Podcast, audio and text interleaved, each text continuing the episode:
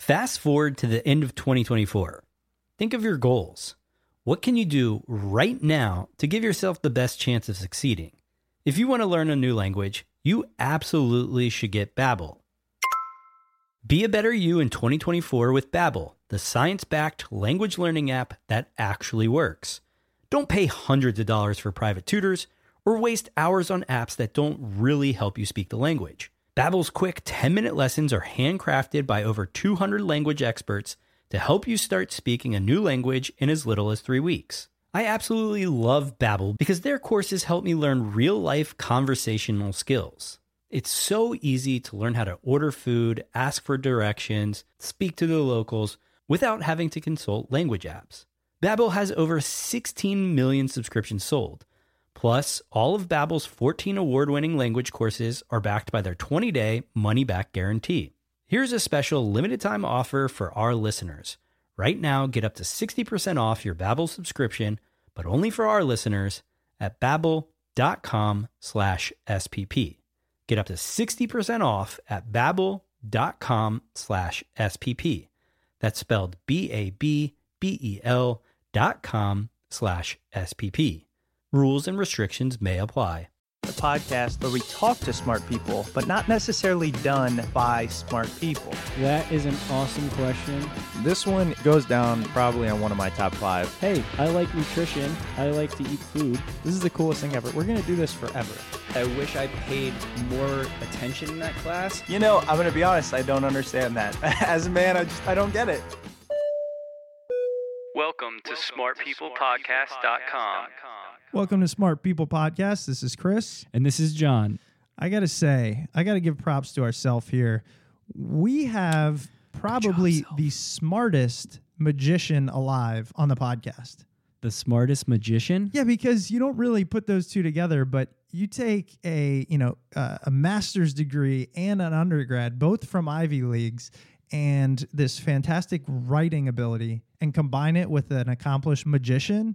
I, I just don't feel like you find that elsewhere. I know. And I was going to say, he's got to be a complete 180 from GOB on Arrested Development. You love that. He brings up. oh it my gosh. too. Yeah. No, it's great. But that guy, that guy is a character on that show, and this guy is one of the smartest people that we've ever talked to. Yeah, I mean, and and before you go, oh, this episode's about magic, not interested. It is about a lot more than that. And our guest this week, as we mentioned, smart guy, he goes into the psychology behind it, the reason your brain just messes up at times, and how you make things up and you can't pay attention and you lose focus and how you get fooled really easily. But he does it through magic, which is so cool to me. Yeah. I mean, I loved magic as a kid too. And I, like he mentioned, had a magic kit when I was growing up, but it only lasted between like ages five and 10. Yeah. And then once everybody was like, oh, you're playing with magic, Most like- people give it up. I was just like, oh, no, no, no, that's my little brother's, not mine. Yeah, you probably were a nerd. So before we get into the interview, just want to make sure you guys head over to smartpeoplepodcast.com. Check us out. We write a blog post with the interviews. That's that's pretty cool. Go to our Amazon banner at the top of the page. That is how we keep the heat on, even though we have no heat in our studio right now and it is freezing cold. It's cold in the DC area right now. My legs and snowing. Yeah. Anywhere else you want people to check out? No, just head over to iTunes, look up Smart People Podcast, subscribe to us, comment, review, leave us some stars. It's just, the least you just, can do. Yeah, just one quick hitter there. It's a free podcast. So Free just help us out. podcast. So, anyways, this week we talked to Alex Stone, and he is the author of Fooling Houdini Magicians, Mentalists, Math Geeks, and the Hidden Powers of the Mind.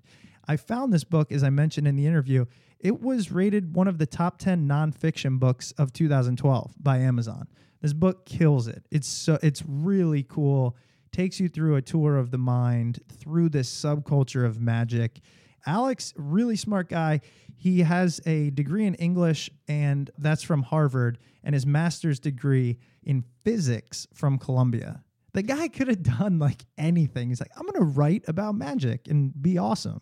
Yeah, and he's definitely happy doing that too. I mean, again, another person that we talked to that you can just hear the passion that he has Oh, for, yeah. for his field. Oh, yeah. And it's incredible. And, uh, you know, he's written for Harper's, Discover, Science, Wall Street Journal, a bunch of stuff. So great guy, great interview. We'll turn it over now to Alex Stone.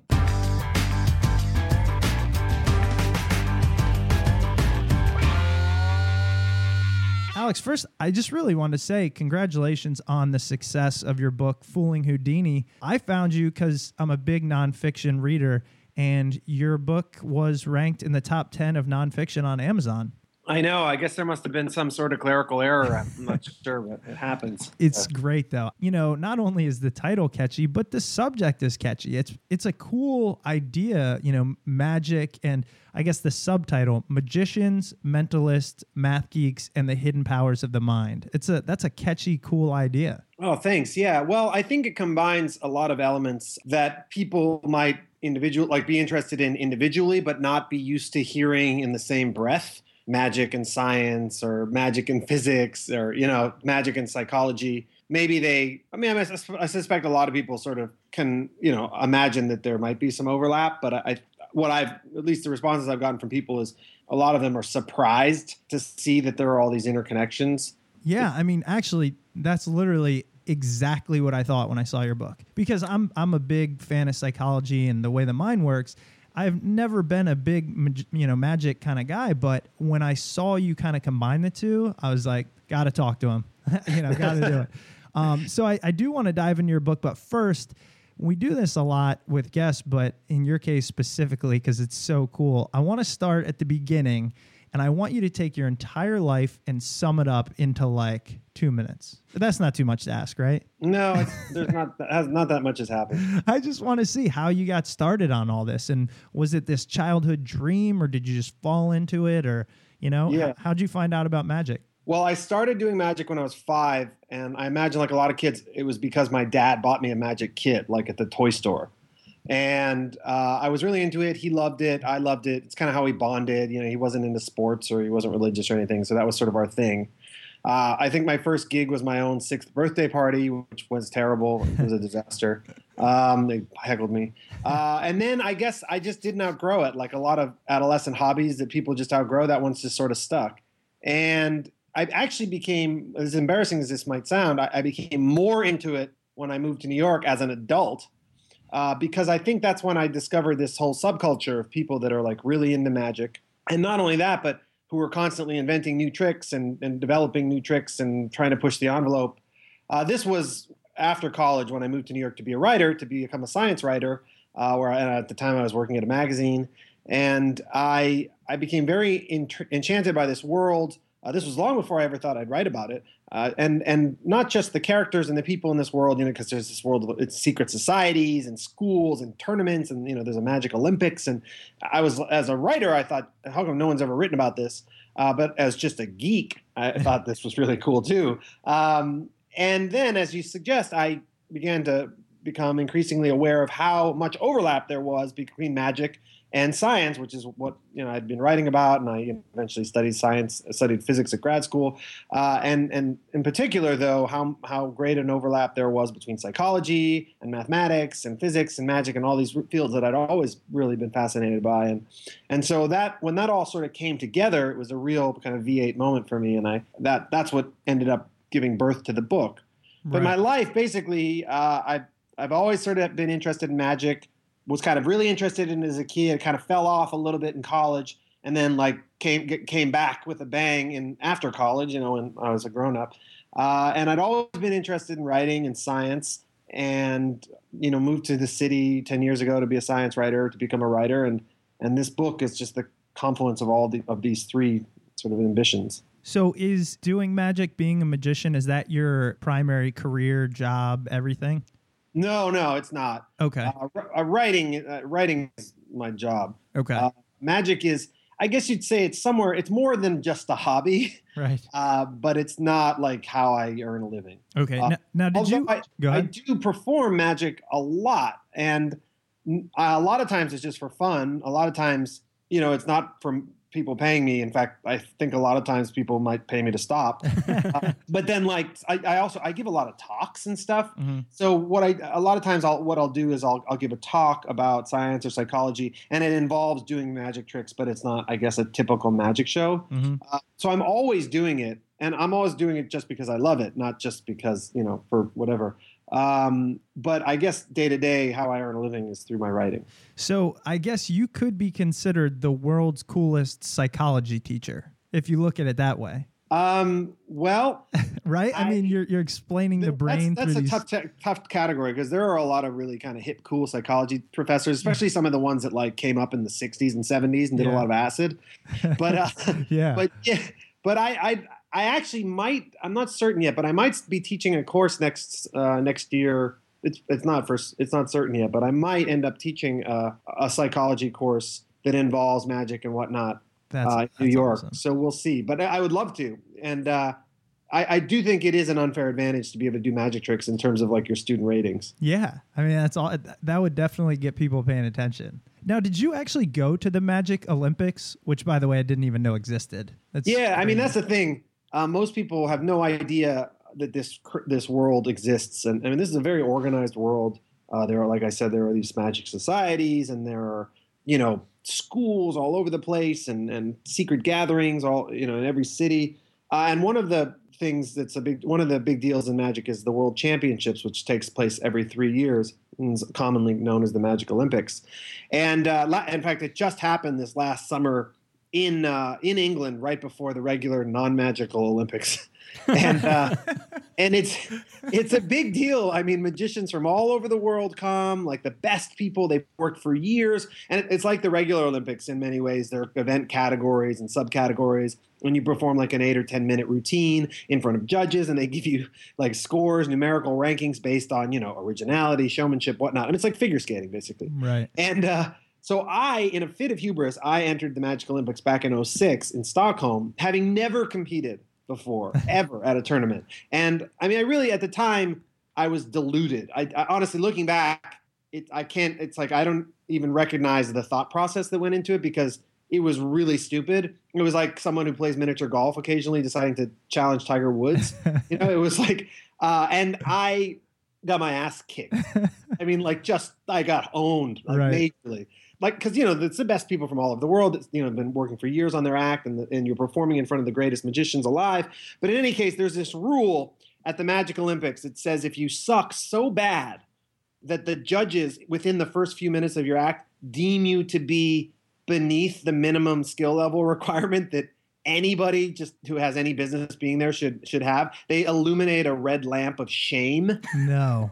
And no and and immediately at that instant you're required the magician is required to stop their act and leave the stage in in you know in humiliation and disgrace and then to make a long story short you know that horrible untoward fate happened to me at the 2006 magic olympics and um yes it was a it was a horrifying a chastening experience to say the least That's great. uh, yeah. So anyway, and that's that's actually where Fooling Houdini starts. It starts at this, you know, me being, you know, basically spanked in front of a thousand people, many of them children, and then picking up the pieces after a suitable period of self-recrimination and you know crying and then trying to kind of really learn magic from the ground up trying to get better at it trying to you know get a teacher and go to school and achieve some sort of some level of mastery and redemption while also grasping the deeper philosophical and scientific principles the psychology the mathematics the relationships to the, to the science of secrecy and lying and deception and, and the story of the book is basically my story of you know i quote unquote comeback but you know really more my sort of hopes of,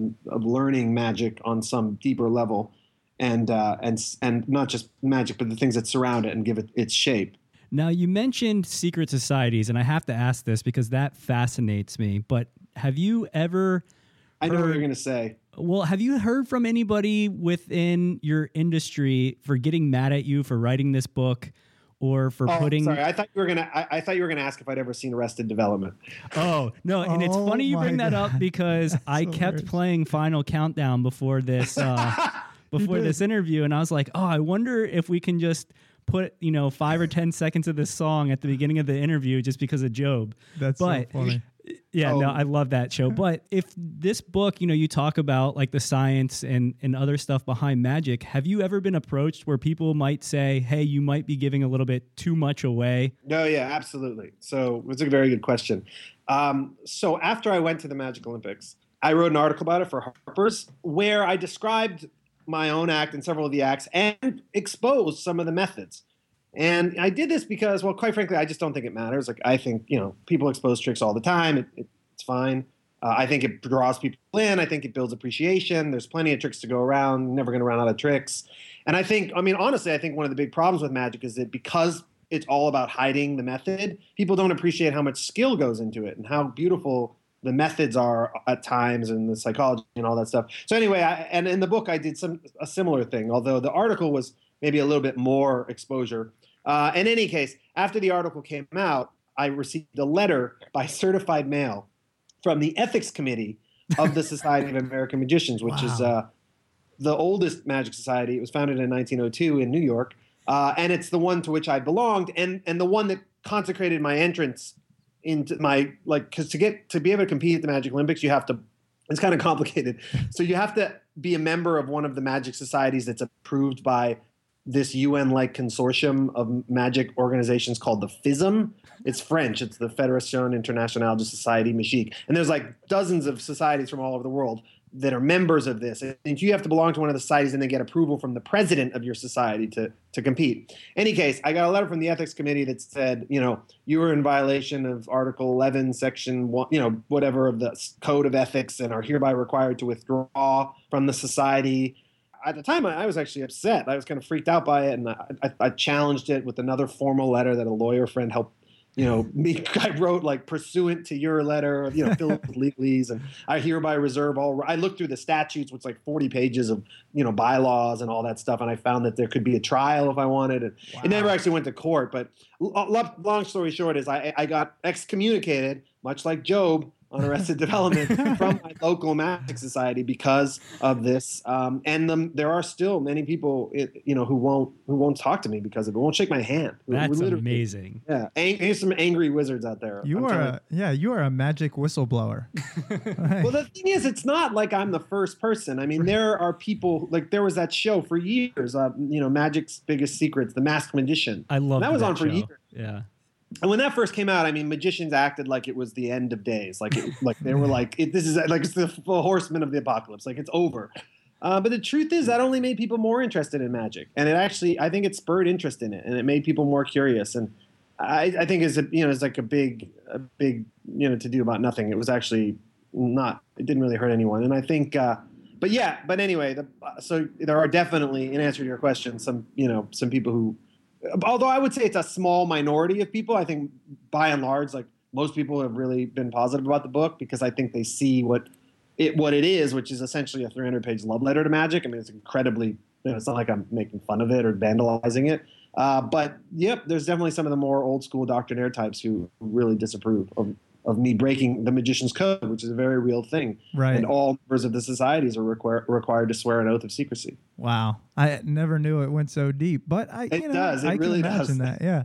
One thing, th- so there's a quote in your book. You say, magic at its core is about toying with the limits of perception. And I really like that. That kind of brought me in because again, unless you're deep into magic or you see it a lot, I don't think you take it for that. I think you just go, ah, the guy's got some props and mm-hmm. he, you know, he's got a trick deck of cards, so anybody could do it. But yeah, yeah. You know, you don't think about it's you have to incorporate all these things, especially in the more intense, I would imagine, um, tricks and everything. So I was hoping you could talk about how magic has what what kind of insight it's given you into the way people perceive the world.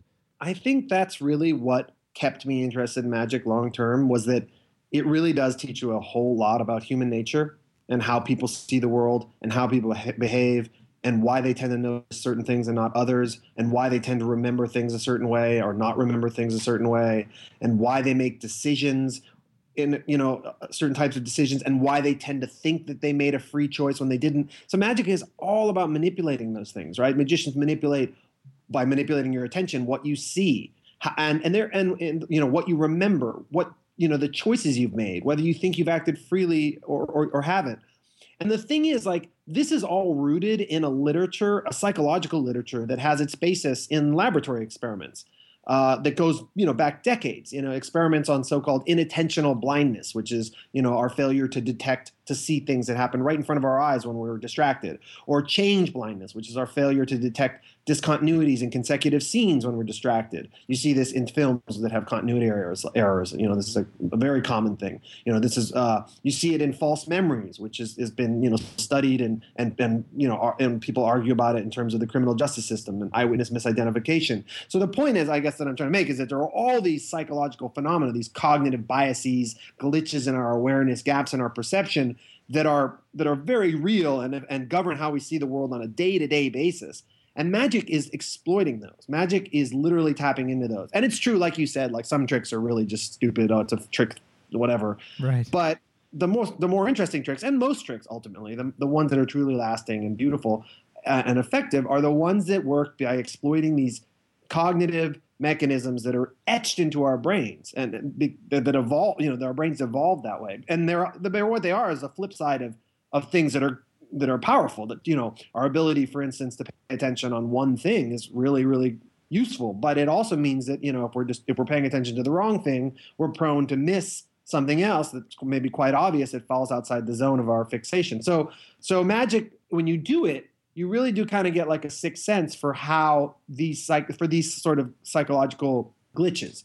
And it's very cool and it teaches you a lot about how the mind works. And you know not just you know in a casual way but scientists have even used the techniques. I mean when you look at this literature you and you look at these experiments i spent a lot of time looking at these experiments you you find that a lot of them are essentially just magic tricks. Like they'll bring someone into a lab and they'll do something and they'll switch two photos and and, you and even in the experiments they'll, be, they'll use a technique and you'll say oh i know them you know that was invented by a magician and so you, what you realize is that in a way scientists and psychologists and, and neuroscientists in the last couple of decades have, have sort of been using the techniques of a lot of times using the techniques of magic and the principles of magic to sort of model experimentally what magicians kind of have known intuitively for for a long time you know Right. which is you know how the brain works and why people behave in certain ways Yeah, no, and that that's actually a great summation of it. Now, you also say competitive magicians live to fool other magicians. yeah And- definitely And what's cool about that is I wanted to ask if the magician knows what's supposed to be coming or they have a trained eye. yeah yeah that's a great question Yeah, so how do you do that? And then is it is it I mean that means it's truly hardwired in your brain no matter how you try to escape it. Well, it's a combination of things. One, that's a huge part of it, right? Is that we're just there's certain things that are basic to being human, right? But the other thing is that there's you know a lot of ingenuity and creativity in magic. Uh, and this is one of the things that I think when I first discovered this world really kind of surprised me and and and, and drew me in, which is that it, it magic. I, I, you know, a lot of people I think kind of view magic as this staid sort of vaudeville era thing. It's the same twelve tricks. But really, it's like not a week goes by that somebody doesn't come up with a new trick, reinvent an old one. It's very innovative. It feels almost like a like a like the technology field or like you know like a like you're in Silicon Valley or something. Like there are all these new ideas and it, it feels very fertile. And so these tournaments are, you know, magicians who are inventing new stuff all the time. And I think, you know, people tend to think that magicians are unfoolable, that they know everything, but it's not true. Like magicians are always frying, that's what they like to say, fry, frying each other with new stuff. And it's a testament to how brilliant and, and ingenious and creative these people are that they're always pushing the envelope. And when they talk about it, they say, "Oh, this is c- cutting edge and you know new age magic." I'll just give you a real quick story, just because I love it. Sure. Um, there was this this relatively famous magician in the world of magic, at least, named Lennart Green. He was a doctor, and he fiddled around with cards at late night when he was working. And um, he entered the Magic Olympics one year uh, and uh, performed this very bizarre and baffling card routine. And the judges, who were all expert magicians, mind you, these were the best magicians in the world, disqualified him because they said that his tricks were impossible unless he was using a trick deck, like a gimmick deck. Right. And they accused him of using plants, like stooges in the audience, to shuffle the cards for him, which is expressly forbidden. That's instant disqualification at the Olympics. Ah. But the thing is, they were wrong. It's actually he hadn't been doing doing any of that. He had just invented this whole new repertoire of sleights and tricks and and clever deceptions that was so original and so powerful. It fooled all these experts, and it fooled them so badly that they thought he was cheating.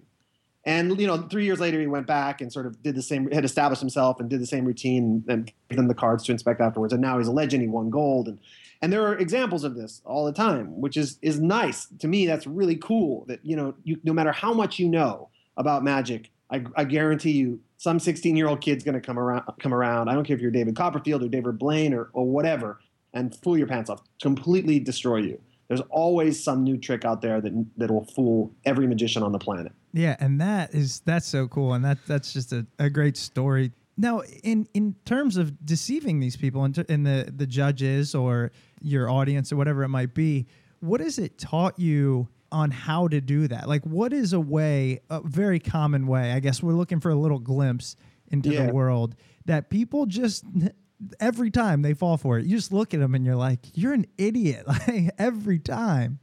You mean like in terms of actual tricks or Yeah, I mean, i I guess in terms of tricks, but in terms of exploiting the brain's weaknesses or whatever, what do all magicians know? Is it you know look over here so that I can do something down here, or what? What kind of things is it?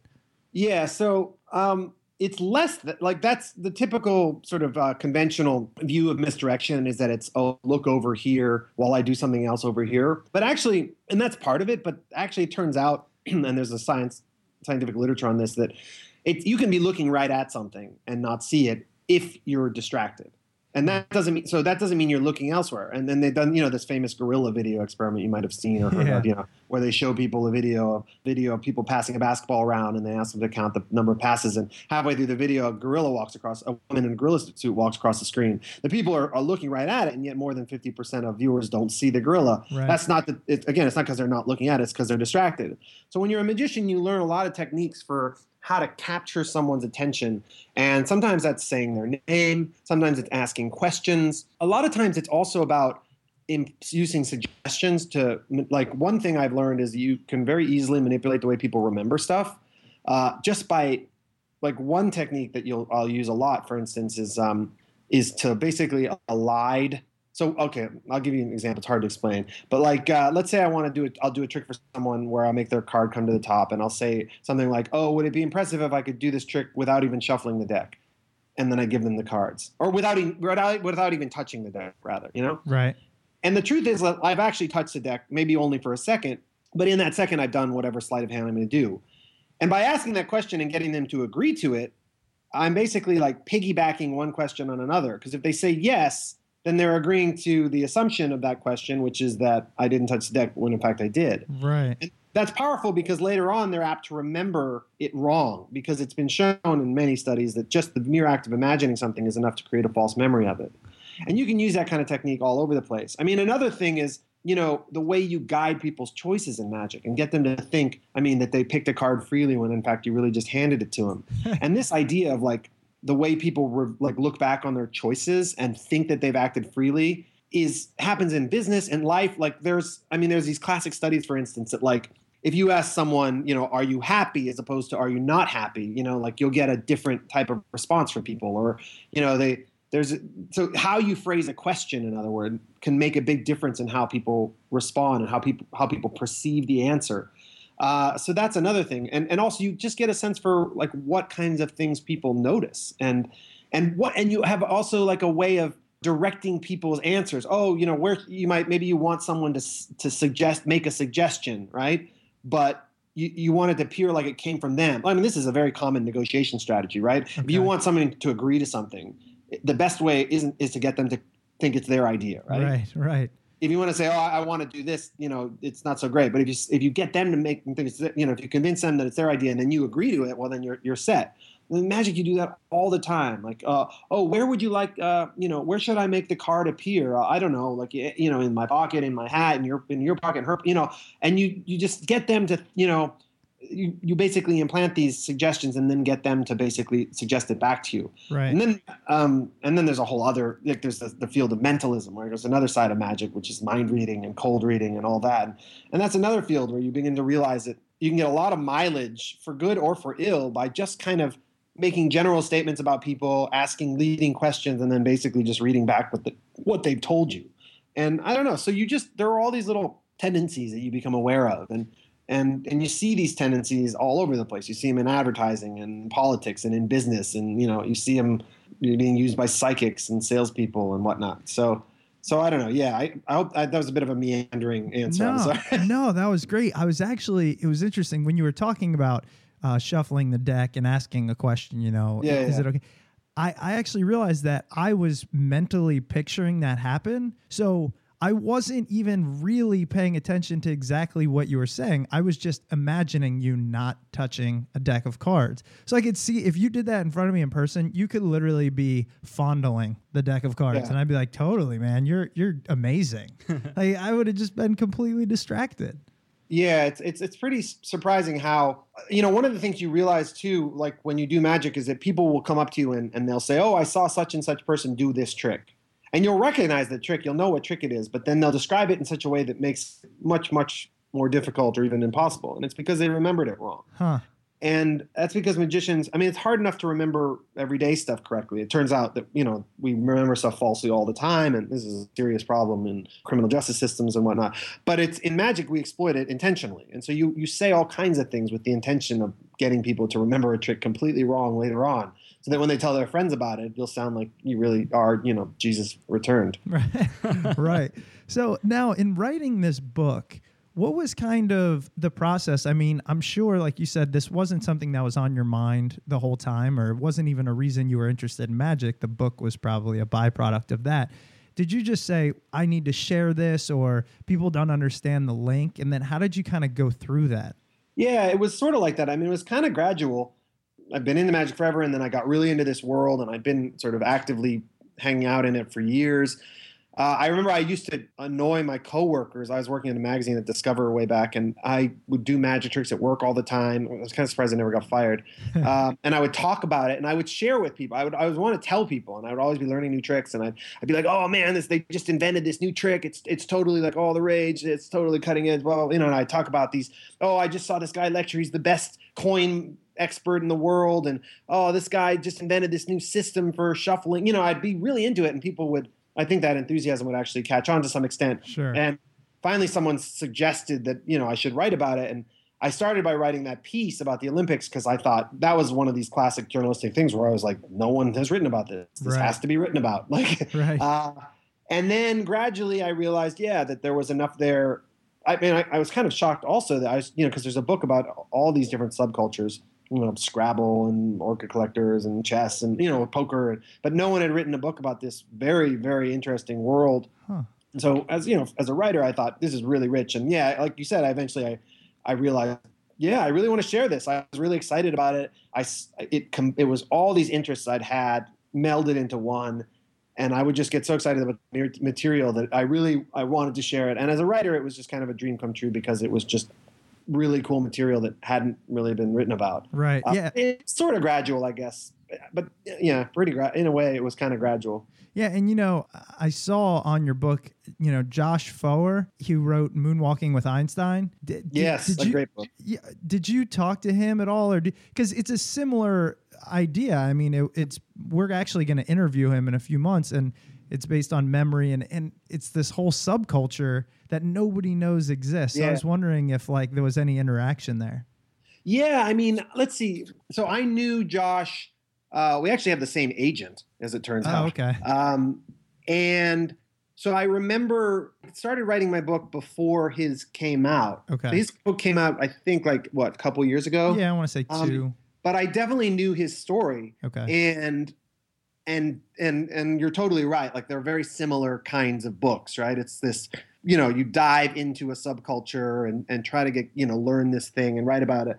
Um, maybe the one difference is that I had sort of been interested in magic since I was a kid, uh, whereas Josh, um, and to his credit, because it's kind of amazing, basically started from zero and within the span of one year became the U.S. memory champion. He he had done he had never done any. I mean, he like he didn't even know about this world. Right. And then I think he wrote a piece about it, and he was like, "Well, how? What if I trained for a year? How could I do?" Mhm. And then, incredibly, he somehow managed to win it uh, because he's really, really smart yeah. and worked really hard, and because he used these powerful techniques that you know he learned from these mnemonists, you know, these very you know, these talented guys and these you know champion mnemonists. Um, so, but yeah, you're right. It's, it's very much similar. Like it, what he does essentially for memory, I'm trying to do for magic in my book. exactly yeah exactly and that's why it's so fascinating i mean it's it's these things shortcuts through the mind and the way that people have people find these niche things and get so good at it that i mean that's why we wanted to have you on people can learn from it and expand their previous knowledge or of a subject that is out there, but people don't often think about it. Yeah, I think that's right. I mean, I think there's two things. One, it's you know the the world you know of these people is interesting because they're colorful and weird and funny and often very brilliant people. Uh, but I think the deeper thing uh, is you know that this stuff goes beyond the subculture itself. So in Josh's book, yeah, it's about these guys who memorize decks of cards and digits of pi to sixty thousand places. But ultimately, it's about how we remember things, how we rely on external devices to remember things, and what you know what how we can all better our memory and what memory means about you know being human. Right. so it, it's something that resonates i think and relates to everyone. And, and magic it's similar in the in that eh, it's not just about card tricks. You know there are these kooky guys and it's the societies and the magic olympics and all this weird fun interesting stuff in that regard. But then it's also like you said that, that magic teaches us what a, a lot about how our minds works how everybody's brain works how we perceive the world um, every day even when we're just driving down the street and you know talking on a phone or, or, or talking or trying to decide between you know flavors of ice cream at the supermarket. Like these psychological mechanisms come into play all the time. So what i hoped or what i tried to do in fooling houdini aside from just sharing this adventure in this world with people was also show how by looking at this somewhat esoteric seeming subject you can actually learn some pretty general stuff about about human nature the nature of perception Yeah, and I mean that's the best part about you having written this book. Being a writer, I think, gives it a, a much better flow, and it's it's just very good. You know, you do a great job in connecting people who might not understand it, but really diving in. So it's a great book. Recommend everybody check it out. It's called Fooling Houdini: Magicians, Mentalists, Math Geeks, and the Hidden Powers of the Mind. Alex, thanks again for being on the show. I wanted to see if you had a blog or you do anything else where people can continue to kind of learn about this and pick your brain virtually. Uh, yeah, two places I would point you to, or three actually. Well, first, my website, which is just very easy, foolinghoudini.com. And I don't post a ton on that, not as much as I should. But on that, you can also link to my Facebook author page where I post quite a lot. Okay. I usually post a lot of stuff about science and psychology and magic, and also to t- my Twitter, which is Alex R Stone.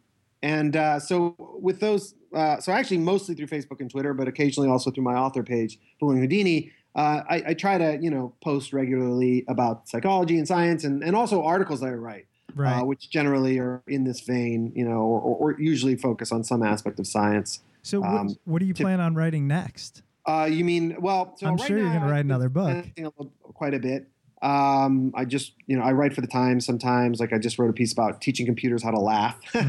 um, but right now I'm gearing up to do another book, and uh, it's it's still in its very very early stages. okay. So, um, but it's and well, what I'll say is it's it's kind of a similar tone, but a very di- very and a similar kind of breakdown, but a very different subject. awesome. Not about magic at all. Right, right. Well, I'm looking forward to it because these I love these types of books. It's like a mix between nonfiction and fiction because it's it's definitely real, but it's not reading somebody's biography. You know, it's it's like a, a cool story and and uh, travel that you take. Thanks so much. That's Yeah. uh, very flattering. no, absolutely. All right, again, Alex, thanks so much for being on the show. Best of luck on your new book, and uh, good job on fooling Houdini. Really good stuff. all right, I appreciate it. Thanks for having me on. All right, have a good weekend. Okay, same to you. All Bye. right, bye bye. See you later, Alex. Hope you guys enjoyed that interview with Alex Stone and all the Arrested Development references. I know I did. One of my favorite shows ever. Yeah, you were Yeah, I nerding out a little. Try to convince Chris to watch it Not a fan. one day. One day. Thanks for tuning in. As always, we're bringing great episodes. We, as mentioned in the episode, we'll have Josh Foer, author of Moonwalking with Einstein. I really hope that's how you pronounce his last name, but he is awesome too. So we'll have him on in the future. We got a good lineup. SmartPeoplePodcast.com, Facebook, Twitter, all that good stuff. Uh, we're just trying to build a community and keep things going. Spread the word and keep tuning in. And shoot us an email or tweet at us. I get bored nowadays. Yeah, you do. Hit me up. Is like the easiest thing ever. All right, guys. See you guys next week.